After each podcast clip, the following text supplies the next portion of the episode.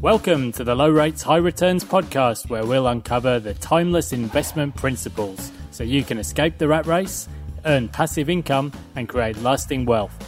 I'm Pete Wargent, investor and financial coach, and I'm joined by Stephen Moriarty, private investor and the co author of our new book, Low Rates, High Returns. In each episode of this podcast, we talk about the crucial concepts around managing your own money, how to invest, when to invest, and the key lessons we've learned along the way about generating passive income. The things we discuss in this episode shouldn't be taken as financial advice, and we recommend you reach out to a licensed professional advisor who can help you with your unique circumstances. Enjoy the show. G'day, welcome to the Low Rates, High Returns podcast with me, Pete Wargent. I'm here with Stephen Moriarty. G'day, Steve. G'day, Pete. So today, um, another episode on economics, and today we're talking about behavioural or rational, and whether economics is more rational or more behavioural, and I suppose more importantly, what does that mean for us as investors, and um, whether or not we should consider these things separately or together. So, Steve, do you want to uh, maybe as an intro, let's talk a little bit about classical economic theory, what that assumes, and how that plays out in the real world the classical or the neoclassical theory has been used for a long time. And like a lot of things, um, for example, the efficient market hypothesis, when they fail, instead of sort of going back to the drawing board, a lot of the time what happens is they start to fiddle at the edges in order to keep the, the theory alive. And so that's been going on for a fair while in neoclassical. I think the the thing that really changed it um, or really brought it to attention was the uh, global financial crisis, and that was when I, I, think we said this last week. You know, the Queen sort of said, "Well, you know, what happened, to you guys? Why didn't anybody tell me about this sort of thing?" Basically, because the models didn't have it, you know, a, a, the ability to predict those sort of things. Um, mainly because they don't have the finance sector in there. Even before that, Daniel Kahneman is probably the most popular figure in terms of behavioral economics. He won the Nobel Prize, I think it was 2000 2002 or something. And the, the surprise was, of course, he's, he's a psychologist, he's not a, an economist. And what he was basically saying was that when people made decisions, they weren't rational. And his idea, or the idea of rationality, was based on probabilities, right? And so what he was sort of saying was, look, neoclassical economics said we're all these rational, you know, decision makers and we make the sort of rational decision every time. And what Kahneman said was, no, that doesn't really happen because when you look at people's decisions, they make irrational decisions, not rational decisions. Yeah, so um, I guess good example. If uh, after Christmas you're going to do dry January, you go to the supermarket, you think, well, okay, I probably shouldn't walk down the the grog aisle because I will may succumb to the temptation. And as a parent, I have the same thing. I I know if I take the kids with me to the supermarket, if I walk down the lollies aisle, it'll be, Dad, Dad, can we get you know, some marshmallows or something. I guess, unfortunately, advertisers know this all too well. So when I get to the checkout counter, there's Freddo frogs there and everything else. It used to be the same with smokes, although that's not allowed anymore. Yeah. Uh, so I think that that is one of the challenges is is that we're incentivized to behave irrationally, um, and and we know we're likely to succumb. Now, I guess I mean, that's just an example of an individual succumbing to less rational behavior. But I guess it's a bigger issue when you get um, whole groups of people thinking the same way. One of the things I've noticed over uh, 20 odd years of observing real estate cycles, one of the hardest things for people uh, and one of the biggest themes is it's very hard to watch other people getting rich. I, I've seen this just over and over again that people can behave rationally through certain parts of a cycle. But there is really nothing worse than seeing the next door neighbor or the guy at work starting to become wealthier than you. And I think that that is definitely one of the factors which tends to drive a cycle. What do you think? Yeah, yeah, absolutely. It's probably the main one. Um, envy, envy is a fantastic generator of behaviour or motivator of behaviour. Yeah, I mean, you know, we know in, in stocks and in property markets that the the the idea of um, groupthink is really really prevalent, and again, it's sort of based on you know most of those ideas about the rational you know utility maximizers predicated again on stuff like perfect information. Whereas you know nobody's going to i mean if you if you ever invested investigated a decision about, you know, I might buy an investment property or, you know, I might buy some stocks. I mean, you could go around the bloody world for, you know, years and years before you actually made a decision about whether it was rational to do or not. So what we do is, and this is what Kahneman talked about, you know, the idea of these things called heuristics, right? The, the rule of thumb. And what's the rule of thumb? Oh, well, everybody else is buying property, so it looks like probably a good idea. And the guy next door bought property and now he's driving a Mercedes Benz and he's telling me how rich he's getting. You know, we've got the same thing at the moment in markets, particularly the US stock market, you know, with GameStop and all those sort of things. So they're all, you know, none of those none of those investors look entirely rational. It's basically just everybody sort of following what everybody else is doing. And that's how you sort of get the part to groupthink. Yeah, so I guess one of the things to watch out for, I think, is perverse incentives. So to take the the property example, you know, if you if you've got an advisor who helps people buy property in a certain city, you know, say for the, the sake of argument, Sydney, they there would never be a bad time to buy in Sydney. And, you know, we, we kind of know that we've known that over the years, but it, it wouldn't matter if prices had doubled in three years. It would still be, you know, there's still time, you know, room to grow. And I think that there is a bit of that in financial services as well. Some advisors are incentivized to have people invested fully at, at all times. And as we said right back at the beginning of these series, we're not here to uh, to bag fund managers or finance, finance professionals, but sometimes the incentives are such, or even mandates are such, uh, that investments, certain investments, have to be made at all times or allocations. Uh, yeah. So that's that's definitely one thing to watch out for because you might reach a different conclusion if you're looking at your exposure just independently. Part of it, and like you say, we're not here to you know to to bag the industry. A lot of them are trying to do the best they can and advise clients, but again, it's that you get back to this problem where they're using a flawed model. And it's the same in markets where, you know, there's all this talk about the efficient market hypothesis. What you see is that over time, it doesn't work and it, be, it, it starts to become more and more flawed. As I said at the start, what they do is they sort of say, oh, well, there's a strong model and a sort of warm model and a, a weak model. Um, the reality is that the underlying assumptions are incorrect. Again, you see it for the connection between the economy and markets because people, but there's this old argument about, well, you look at the economy and that's what the market the market is driven by the economics right? Whereas what they seem to say or what has been raised is no no no it's actually the other way around. The stock market drives the economy. So there's a whole raft of sort of different views about it. You know it gets to this thing about you know the economy in terms of macroeconomics.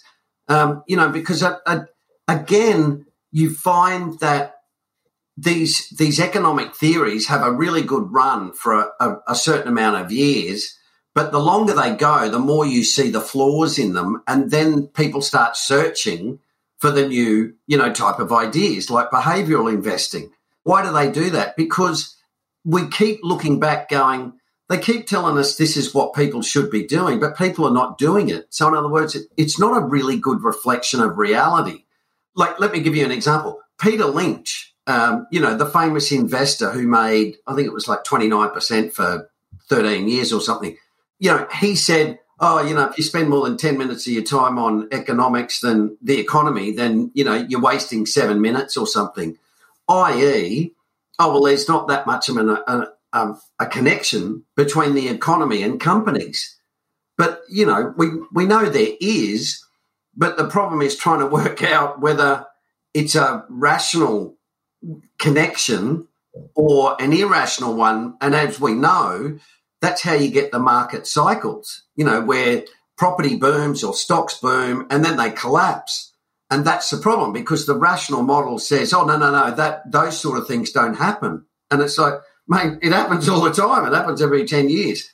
Yeah, well, that, that ties back, I think, uh, to something we, we've spoken about before, and that's um, uh, Peter Lynch you know, was a, a, big factor was the market cycle itself. Yeah. And um, I, I, think, you know, this is one of the, the reasons we talk about asset allocation, market cycles, and also for, for individual investors, how ETFs have changed the landscape somewhat because you can spend hours and hours or weeks investigating companies, but actually the, the bigger factor uh, determining your returns may well simply be the point at which we're at in the market cycle. I think uh, you, you, mentioned an important point there the financial crisis and the uh, lack of policy uh, reaction beforehand and then the regulation afterwards. Uh, obviously, uh, governments can act in certain ways to influence behavior. And I think this is becoming more and more noted, notable and therefore important. Um, so I, I think, um, I mean, it, sort of nudge economics has been around for a long time. And a good friend of ours, actually, um, Stephen Koukoulas uh, of the Labour Party, was always a big advocate of plain packaging on cigarettes because it could influence behaviour, and it has done successfully. Um, I think you, you, mentioned there the financial crisis, which was um, essentially driven by a credit gap and then overinvestment in some asset classes and so on.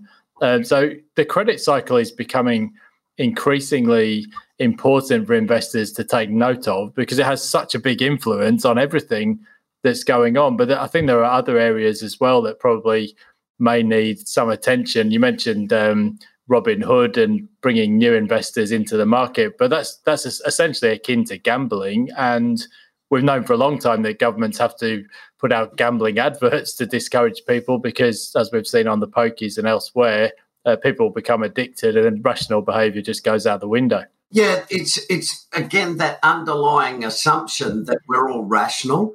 I'm being a bit harsh, but what the you know they they never said that it's a, an accurate. They sort of say it's an approximate reflection of reality.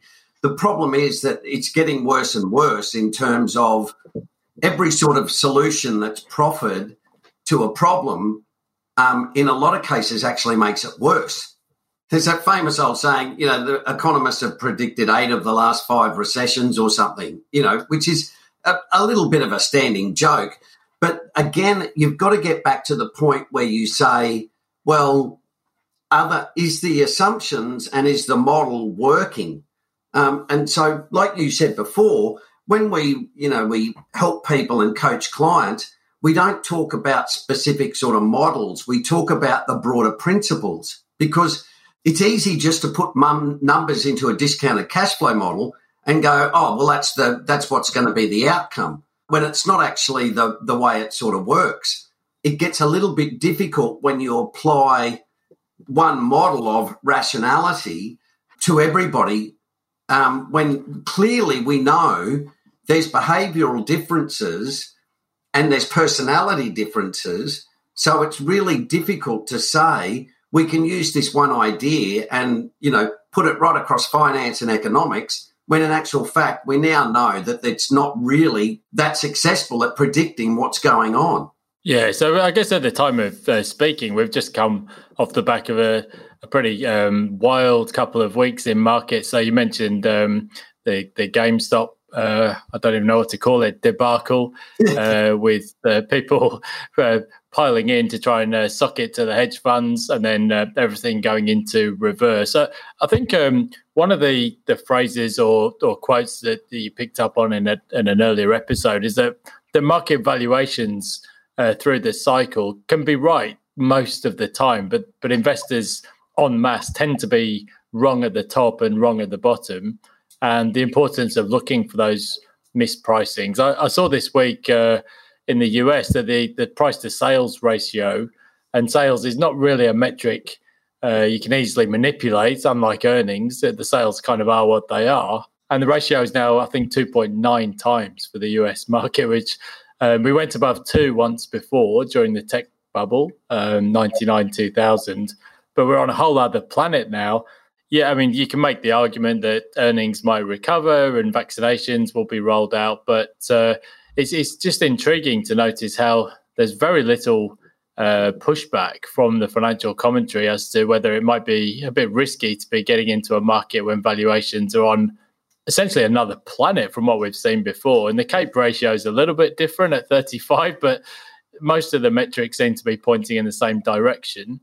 But so, so what's driving that? Is it simply perverse incentives, or is it some kind of recency bias? Because, um, and I think actually it's probably not a bad lead in. Talk to us a bit about ergodicity and how people are impacted by they may be cautious based on past events or aggressive based on what they've experienced to date if you look, and this is the, what we do in our program, you know, where if you show people market cycles, it becomes bleedingly obvious that there's, you know, good times and bad times to be in the market. Then the extension of that is, well, what can I use to indicate that I'm, I'm near the top or near the bottom? And that's how we use the, the CAPE ratio, which is a really simple way to sort of understand where you are in the market cycle. The problem, I think, Pete, is that like everything, the perverse incentives are there on everybody's side, but it's it's you know if you say the long term CAPE ratio is 17, the market's at 35 or 36. Rationally, you'd go, well, Jesus, that's not a really good time to be in the market. I need to get out of the market. But what happens is there becomes this rationalization, but by the people who are the quote experts. And, you know, there's only a few of us who are prepared to put our money where our mouths are and sort of say, look, the market's crazy. I don't know when it's going to crash, but it's probably going to crash. That's according to history. That will be um, by every financial advisor or fund manager who's, you know, let's be honest, that, that's how they make their money. So it's not in their interest to say, look, things have gone absolutely crazy. Um, it's rational to actually stand aside and wait for the market to settle. The move from behavioral economics, which has been fairly, you know, popular, um, nudge economics and that sort of thing. This is again where when you go into the assumptions and you look at the the uh, the process, that's where it's then it's starting to show that it's not correct. And the new one is this thing called ergodicity, right? Ergodicity, um, ergodic economics. And so what it's saying is another step closer, I, I think anyway, to reality, because what it's saying is, look, and this is what you and I talk about all the time. There's a static view that says, look, out of all the investors, you put them together and it's an average 8% return. That's what you should expect. Now, the problem is you're not all of the investors. You're only one of the investors. So the argument is saying, well, hang on, are you the 16% or the zero or the 20% or the minus four? So what ergodicity is saying is you can't use this one off um, you know, oh, you'll probably get around 8% return over the long term because the markets, when you look at them, don't actually give you that return. They give you a lot higher or a lot lower. Again, this is where you find that, you know, rational models don't actually work or they don't take account of reality. And when you think about it, it would be, you know, again, I'm not sort of want to diss on people, but the reality is there's not a, there's times when it's bad to be in markets.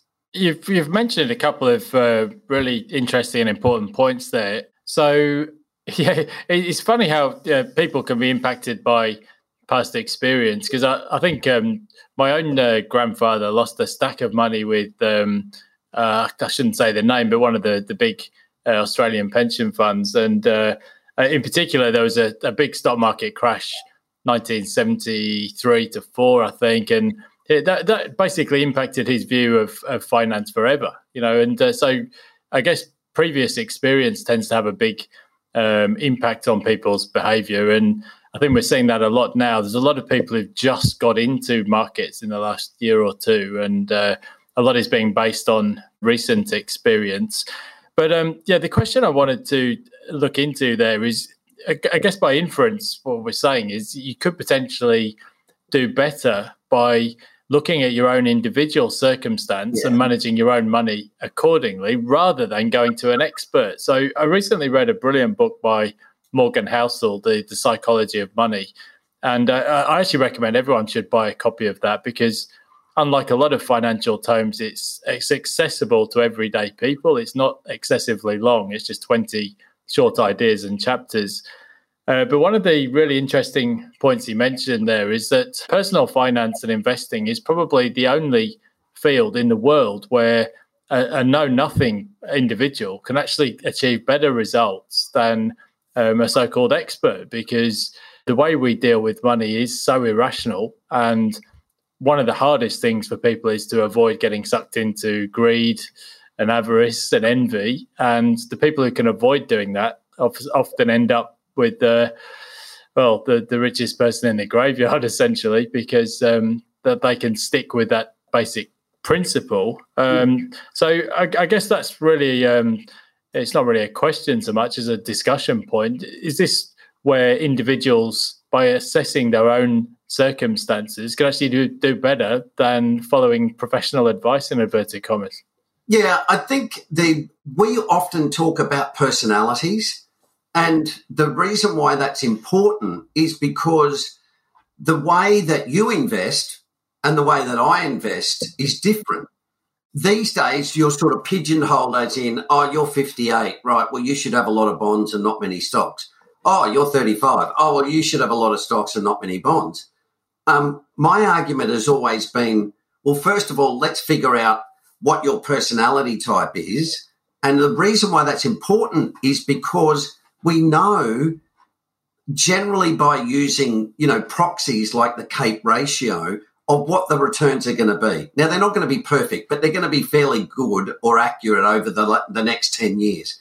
It doesn't really matter whether you're 35 or whether you're 55. If the returns are going to be good, you probably should have more money in the market. That's not a thing based on the rational sort of models that are used in like in the efficient market theory and stuff. And so the sort of idea is you've got to be more specific than a lot of these models are built for. And so, like you say, you're better off looking at your own position and understanding that. And so, to tie it back to the rationality stuff, you know, you get all these these really solu- these simple solutions. Oh, you're overweight. Oh, will just don't eat too much. You know, it's like, oh, right, that's really bloody helpful. You know, oh, you're an alcoholic. Oh, will just don't drink. Um, oh, you like chocolate. Well, just don't eat it. Those sort of things sound really simple. The complexity about why we do um, things that we do and our behavior is a really, really big difference between everybody. And so you think about it this way you and I are the same sort of personality type, but we have a different sort of subtype, right? So you're more prudent in terms of, for example, buying clothes or something, right? Whereas I might say, I got no problem with knocking over 300 bucks on a Hugo Boss shirt. You might say, oh, Jesus, mate, that's like really crazy. What are you trying to say, Steve? you got to try I'm, I'm, sitting, um, I'm sitting here in my uh, Noosa Springs uh, golf body warmer. It's not exactly a fashion show. no, but what I'm saying is it, it gets back to what's actually rational. Because for you, you might look at my spending, uh, Steve, that's like crazy. That's a waste of money. Whereas I might look at your spending and go, no, no, no, Pete, you're being irrational. You know, so again, it gets back to that thing about being more and more specific and looking at your own circumstances, you know, risk preferences, your own timeline. And because everybody's different, you can't really use a model that is basically a ref- that trying to reflect a one size fits all. Yeah, so that's where the Enneagram assessment that we do, and send us an email if you want to get an investment map, um, is, is so enlightening uh, because even people with the same personality type might land on two different conclusions, and also personal personal circumstances uh, come into play. I mean, it, it, take me as a case in point. No, nobody would ever design a, an investment portfolio like mine I've got properties in London, but I've got properties in Sydney and Australia, and it, it but it suits me because you know my circumstances are I spend half my time in Europe. You know, people have said to me in recent years, well, you, you, you know, you should maybe get into cryptocurrencies, or you know, you should reweight your portfolio this way or that way. And uh, they, they may well be right from a, a rationality point of view, but uh, I've, I've thought a lot about this and I've just taken stock and I thought, well, you know, I'm I'm going to do what suits me best, even if it's not necessary. You know, we talk about classical economic theory, uh, rational profit maximization, but I, I think you know my current strategy will see see me with a more than comfortable uh, retirement and end game, and it's fine for me. But it may well be completely irrational for somebody else. Yeah, you. I mean, Buffett is the is the prime example. You know, like here's a guy who's operated for probably what seventy five years as a as an investor has made an absolute mozza, has a fantastic, you know, like 50 years where he's compounded at 20 odd percent. And yet, according to the efficient market hypothesis, he shouldn't like exist. When you look at him, he's that perfect example of a of a person who said, I know my own circle of competence and I stay within that. And now the benefit, the you know, one of Buffett's circle's pretty big in that sense because he's learned a lot from modeling that's gone wrong. And so he's adjusted, he's made a better attempt at reflecting reality and knowing his own limitations rather than just accepting a model that everybody's, you know, a rational maximal, um, maximizer. I mean, he's got lots of experience and stuff, but all of that comes in. And again, to tie it back to the front, you know, the problem is these models have been going along for, you know, 100 odd, 150 years. And the reality is that they don't really, they don't really do that well.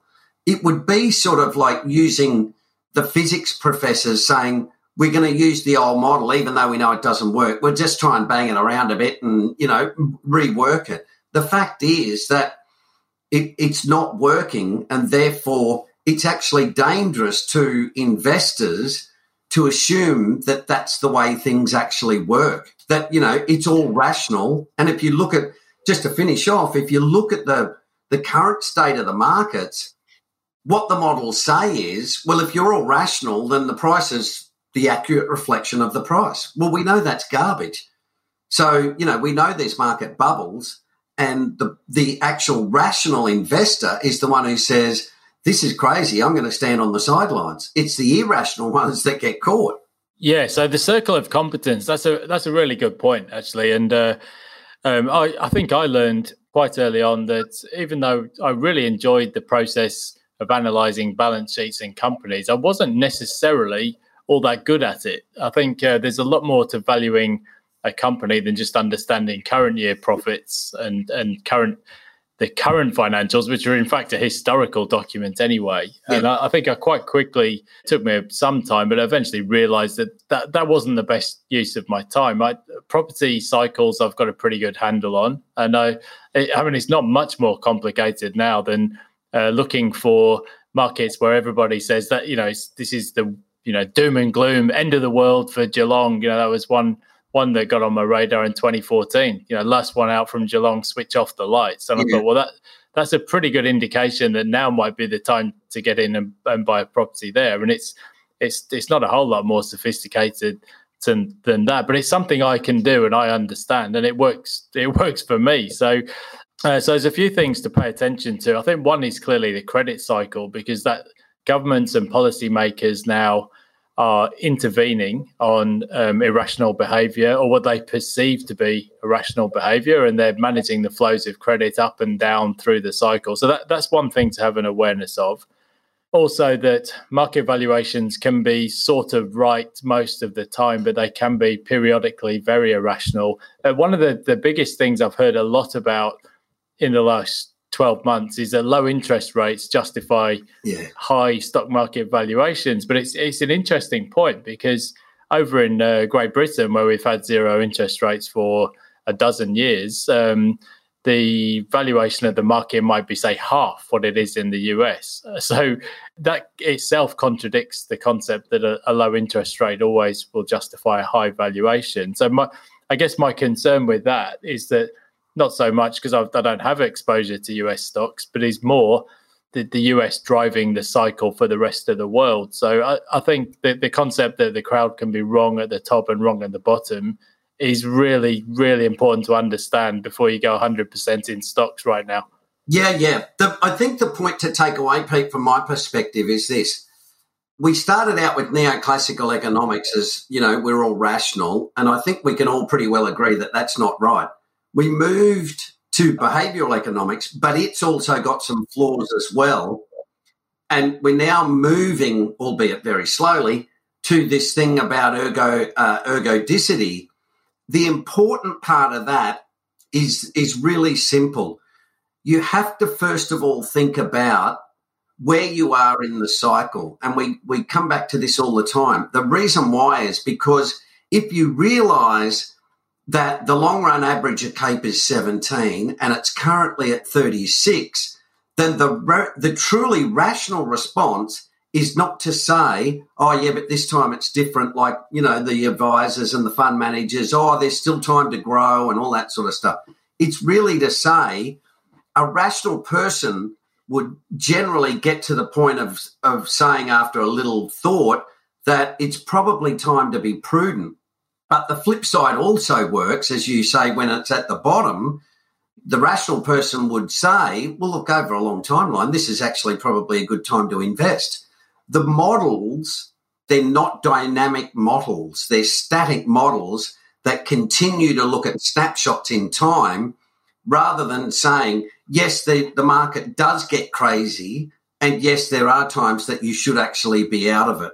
Yeah, brilliant. Because I, I, think actually we could probably justify a whole other episode on ergodicity. And I, I, think, you know, certainly this is one thing I've seen in real estate is that, well, I've always done X and X has always worked. So I should do more of X, which, it, which may be, you know, there may be a grain of truth in it, but you also need to have an awareness of history, momentum versus mean reversion and market cycle. So I think that's a good place to wrap it up. We've got a couple more episodes to go on this series on economics. So we'll uh, look forward to joining you next time around. And uh, cheers, Steve. And uh, hopefully, at some point in this millennium, I'll get back into Queensland and we can do one of these in the studio.